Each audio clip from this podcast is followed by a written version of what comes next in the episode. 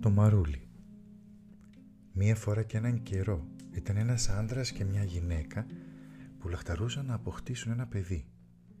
Και κάποτε ο καλός Θεός τους λυπήθηκε και η γυναίκα έμεινε έγκυος. Το σπίτι όπου ζούσαν είχε στο πίσω μέρος ένα μικρό παραθυράκι που έβλεπε σε ένα πανέμορφο περιβόλι γεμάτο λουλούδια και ζαρζαβατικά. Αλλά γύρω τριγύρω ήταν χτισμένος ψηλός τείχος και κανείς δεν τολμούσε να μπει μέσα γιατί ο κήπος ήταν μιας μάγισσας που είχε μεγάλη δύναμη και όλος ο κόσμος τη φοβόταν. Μια μέρα λοιπόν στεκόταν η γυναίκα στο παραθυράκι της και κοίταζε το όμορφο περιβόλι. Και είδε μια πρασιά, φυτεμένη με τα ωραιότερα μαρούλια που είχε αντικρίσει ποτέ της. Φάνταζαν τόσο πράσινα και δροσερά που λαχτάρισε να φάει και η λαχτάρα της μεγάλωνε μέρα με τη μέρα. Και επειδή ήξερε ότι τρόπος δεν υπήρχε να τα δοκιμάσει, άρχισε να μαραζώνει, χλώμιασε και έπεσε σε θλίψη βαθιά. Ο άντρας της τότε τρόμαξε και τη ρώτησε «Τι έχεις και λιώνεις σαν το κερί αγαπημένη μου γυναίκα» «Αχ», αναστέναξε εκείνη, «αν δε φάω μαρούλι από τον κήπο της μάγισσας, να το ξέρεις πως θα πεθάνω». Ο άντρας της την αγαπούσε πολύ και είπε με το νου του «Αν δεν θέλεις να πεθάνει η γυναίκα σου, άντε να κόψεις μερικά από αυτά τα μαρούλια και ό,τι θέλει ας γίνει». Μόλις σκοτίνιασε λοιπόν, σκαρφάλωσε στον τοίχο και πήδηξε μέσα στο περιβόλι της μάγισσας. Έκοψε στα γρήγορα κάμποσα μαρούλια και τα έφερε στη γυναίκα του. Εκείνη τα κόψε αμέσως αλάτα και τα έφαγε με μεγάλη όρεξη. Και της άρεσε τόσο πολύ, μα τόσο πολύ, που την άλλη μέρα ήθελε τόσα και άλλα τόσα. Και αδύνατο να ησυχάσει αν δεν πήγαινε ο άντρας της να της φέρει πάλι μαρούλια από το περιβολάκι της μάγισσας. Μόλις σκοτίνιασε λοιπόν, σκαρφάλωσε ο καημένος και πάλι στον τοίχο και πήδηξε μέσα στο περιβόλι της μάγισσας. Αλλά μόλις πάτησε στο χώμα, κόντεψε να πέσει ξερός από την τρομάρα του γιατί βρέθηκε ακριβώς μπροστά στη μάγισσα. «Πώς τόλμησες» τον ρώτησε εκείνη με άγριο βλέμμα. «Να μπει στον κήπο μου και σαν κλέφτης να αρπάξεις τα μαρούλια μου, αυτό θα μου το πληρώσεις ακριβά». «Αχ», ψέλισε εκείνος, «λυπήσουμε, γιατί ό,τι έκανα το έκανα από ανάγκη. Η γυναίκα μου είδε τα μαρούλια από το παραθυράκι μας και την έπιασε τέτοια λαχτάρα που έπεσε να πεθάνει.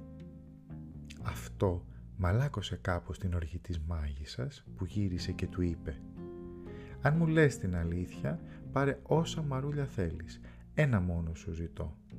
Να μου δώσεις το παιδί που θα φέρει στον κόσμο η γυναίκα σου.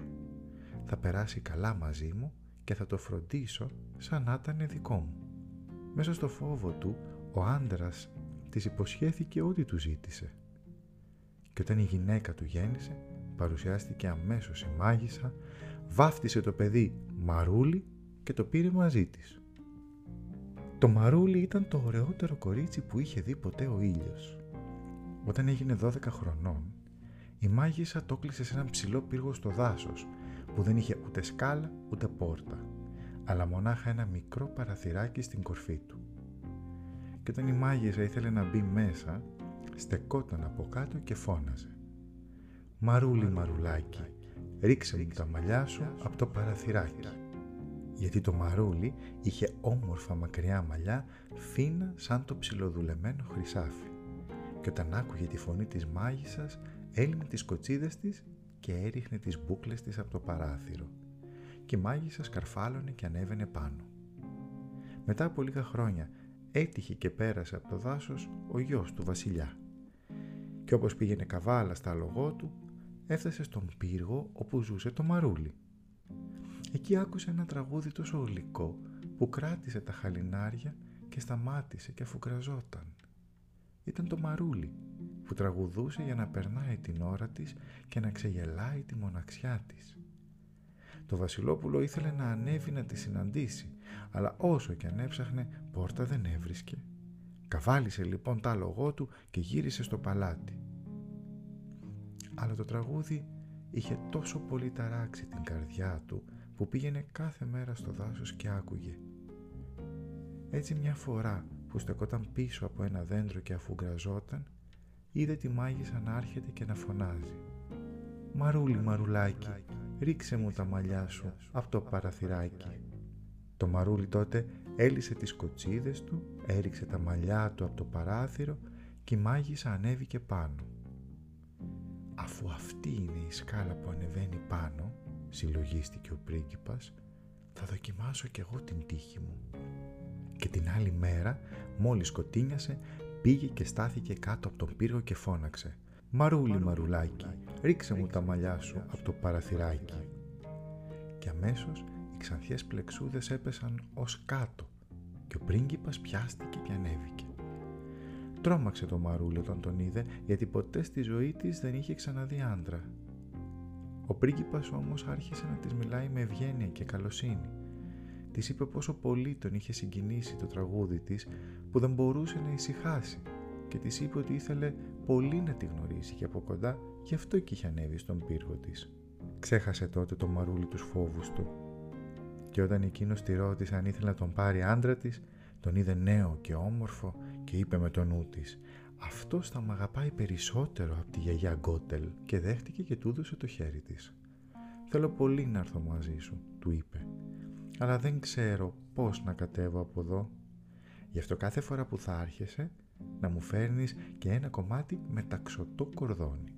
Εγώ θα πλέξω μια σκαλίτσα και όταν θα είναι έτοιμη θα κατέβω κάτω και εσύ θα με πάρεις με το άλογό σου. Έτσι τα συμφώνησαν και ο πρίγκιπας άρχισε να έρχεται κάθε βράδυ. Γιατί τη μέρα ερχόταν η γριά μάγισσα και η μάγισσα δεν είχε υποψιαστεί τίποτα, ώσπου μια μέρα το μαρούλι τη ρώτησε «Και πες μου, γιαγιά Γκότελ, γιατί είσαι τόσο πολύ βαριά» ο γιος του βασιλιά είναι πολύ πιο ελαφρύς και σε ένα λεπτό ανεβαίνει. «Αχ, κακό κορίτσι», έβαλε τότε τις φωνές η μάγισσα. «Τι είναι αυτό που ακούω από το στόμα σου; Και εγώ που νόμιζα ότι σε είχα εδώ ασφαλισμένη από όλο τον κόσμο, με ξεγέλασες». Και μέσα στο θυμό της αρπάζει τα όμορφα μαλλιά της κοπέλας, τα τυλίγει μια και δυο και τρεις γύρω από το αριστερό της χέρι, παίρνει με το δεξί το ψαλίδι και κρίτς κράτς τις κόβει τις όμορφες πλεξούδες και τις πετάει κατά γης.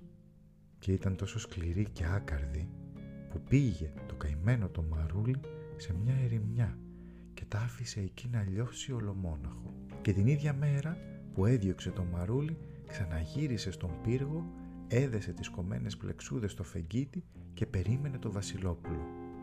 Και όταν εκείνος ήρθε το βράδυ και φώναξε «Μαρούλι, μαρουλάκι, ρίξε μου τα μαλλιά σου από το παραθυράκι». Εκείνη έριξε τις πλεξούδες και τον ανέβασε. Ο πρίγκιπας μπήκε μέσα αλλά δεν βρήκε το αγαπημένο του μαρούλι. Πάνω τον περίμενε η μάγισσα, έτοιμη να τον φαρμακώσει με το βλέμμα της. «Αχά!» του φώναξε αγριεμένη η γριά. «Ήρθες να αγκαλιάσεις την αγαπημένη σου αλλά το πουλάκι πάει, πέταξε, δεν είναι πια στη φωλιά του. Το άρπαξε η γάτα και τώρα θα σου βγάλει και σένα τα μάτια με τα νύχια της. Χάθηκε για σένα το μαρούλι, δεν θα το ξαναδείς ποτέ πια. Και την ίδια στιγμή ο πρίγκιπας ένιωσε τέτοιο πόνο που ξετρελαμένος πήδηξε από το παράθυρο και έπεσε κάτω. Δεν σκοτώθηκε, αλλά τα γκάθια του έγδαραν τα μάτια και έχασε το φως του. Άρχισε τότε να τριγυρίζει τυφλός μέσα στο δάσος έτρωγε ρίζες και βατόμουρα και άλλο δεν έκανε παρά να κλαίει και να θρυνεί για το χαμό της αγαπημένης του. Έτσι περιπλανήθηκε κάμποσα χρόνια μέσα στη θλίψη και τη δυστυχία. Κάποτε όμως έφτασε στην ερημιά όπου ζούσε φτωχικά το μαρούλι με τα δίδυμα παιδάκια που είχε γεννήσει, ένα αγοράκι και ένα κοριτσάκι. Ο τυφλός πρίγκιπας άκουσε τη φωνή της και του φάνηκε γνωστή. Προχώρησε προς τα εκεί και όταν το μαρούλι τον είδε τον γνώρισε και έπεσε στην αγκαλιά του κλαίγοντας. Δυο από τα δάκρυά της άγγιξαν τα μάτια του και αμέσως ο πρίγκιπας ξαναβρήκε το φως του και έβλεπε πάλι όπως και πρώτα. Και την πήρε μαζί του στο παλάτι όπου τους υποδέχτηκαν με χαρά μεγάλη και από τότε έζησαν ευτυχισμένοι αυτοί καλά και εμείς καλύτερα.